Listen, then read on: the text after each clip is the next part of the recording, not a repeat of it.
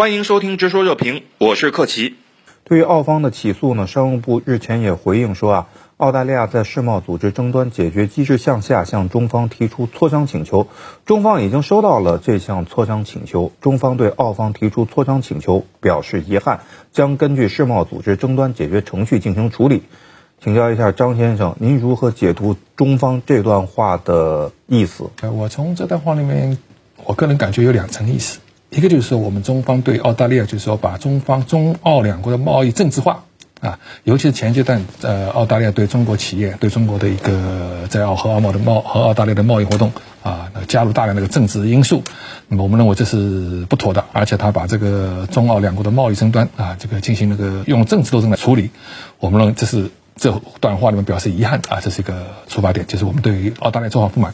另一方面，我感觉就是说。呃，这里面也体现我们对 WTO，就是对世界多边主义、对国际组织作用的一个尊重啊。因为我们知道 WTO 它是解决世界各国贸易争端的一个最重要的机构啊。既然你们提出了啊，我们还是按照 WTO 的一个程序往下走。一个是对澳大利亚不满，第二一个是对 WTO 也还是支持的态度。那问题是，实际上拜美国之所赐吧，这打引上打上引号的一个词啊。WTO 的这个争端解决机制是不是已经瘫痪了？我们不用瘫痪这个词吧，至少是在空转。就是说，呃，很多贸易争端在 WTO 里面已经没有办法得到正常的一个程序上的一个进行，也没有办法得到一个合理公正的一个解决。其实，在我看来呢，澳大利亚有一点恶人先告状啊。事实上，澳大利亚早已经对中国企业进行了毫无根据的莫须有的限制乃至于禁止。对于澳方乃至更多的国家对中国企业实施的恶意打压，我们难道就无处讲理、寻求公道吗？江先生。因为我们看到现在在国际社会一个非常突出的变化，就是它处于一个国际经贸规则失序的这种状态，而且这种状态呢，呃，应该说是从去年 WTO 当中的就是争端解决机制，特别是上述机制停摆了以后，实际上你就可以理解为没处讲理了，因为那是属于 WTO 的一个最高检最高检察员，去年是这个三个法官嘛，有两个退休之后，那如果说。不够三个法官的话，你就没法形成诉讼了。所以呢，从这个意义上来说，可以说说是没出讲理了。但是呢，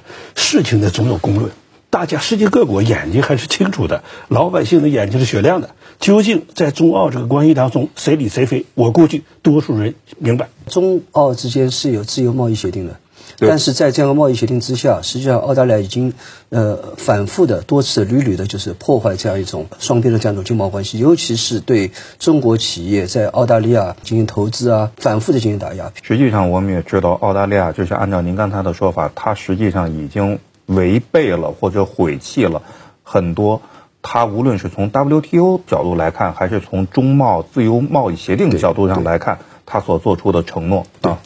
这一点我们先。记在账上。澳方称告到 WTO 呢是别无选择，但是中国外交部已经指出，希望澳方认真对待中方关切，采取实际行动加以纠正。言外之意呢，就是解铃还须系铃人。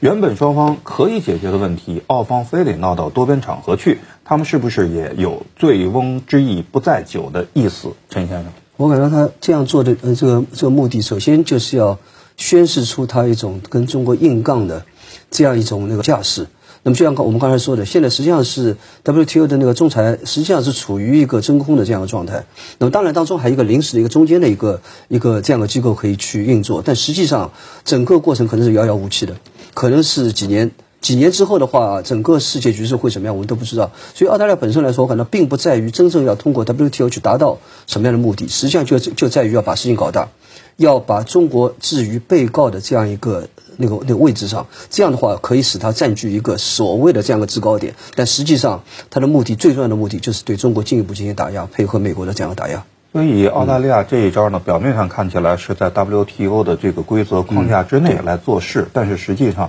用我们的老话讲，还是用心。险恶，没安好心眼。就是，事实上呢，澳方也明白，通过 WTO 来解决这个争端，就像刚才陈先生所谈谈到的，一个是耗费时日，没有几年功夫是弄不出个名堂来的；二呢，也未必能够最终解决这个问题。包括澳大利亚的贸易部长也说了，最终这些措施到底取消不取消，还是取决于中方。那么从这一点，我们就可以看出来，澳大利亚是在这儿演戏。嗯，那么这出戏究竟演给谁看？张先生。呃，我们看到最近几年那个以美国为代表西方啊，那么他们对中国的一个和平发展、和平崛起啊，那么经常是一各种压力。这其中他们使用的比较多的一种手段就是以规则说事，就是老是说希望中国遵守什么什么规则，好像这规则是在中国在违反啊。那么其实我们看到就是说啊。我们一直讲，呃，中国没有意愿去推翻现在的国际秩序，也就是所谓的国际规则体系啊。那么恰恰是以美国为代表的一些国家啊，他们经常在那个推翻规则啊，藐视国际规则和国际关系准则啊。那么这次澳大利亚他也是这样，用了一个所谓的规则，说你中国违反规则啊，我来再到 WTO 去那个控诉你啊。那么他是演给谁看啊？我觉得一个是演在国内澳大利亚国内政界演戏，就要在澳大利亚国内政界形成共识；另一个是给美国看。他表忠心嘛？那么第三个，他也是想在国际舆论面前啊抓一个先手，就说你看我们澳大利亚遵守规则了，我提交 WTO 啊，中国不遵守规则啊。所以我想澳大利亚也知道他这个戏啊，那么要骗全世界人民，要骗中国是骗不过去的。但是他他也不求的，他就是求一个骗自己啊，一个骗美国，包括他的一些所谓的五眼联盟。嗯，那中方一个是怎么样揭穿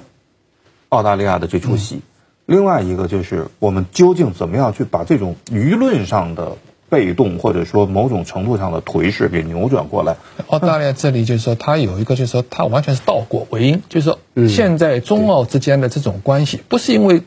先是在贸易上中国呃和澳大利亚有什么证据，而是因为澳大利亚在政治上首先对中国发难，然后才有了中澳贸易上的一些问题。啊，我们他讲中国和世界上一百四十个国家是最大贸易伙伴国家，但是这一百四十多个伙伴国家里面，绝大部分和中国的贸易还是很正常啊，还是这个互利合作啊。啊，其他国家也没有派军舰到南海来呀，来来来来搞什么巡航自由啊？其他国家也没有禁止华为国家去华为和中国的其他产业啊？啊，你澳大利亚做了嘛？那么你既然做了，中国不可能不有所反应啊。那么既然你在破坏中澳之间的经贸合作，那么中国当然也会有一定的反制，不可能说你可以随便破坏中澳之间关系，我反而要我来维护你的利益，这是不可能的事情。所以从这角度，我感到我们还是应该通过各种渠道，舆论上、那个媒体上。各方面要去这展叫呃积极发声嘛，展示我们自己的这样一个具具体的这样一种呃这个真实的声音要展现出来。好，今天就讨论到这里，感谢您的收听，我们下期再见。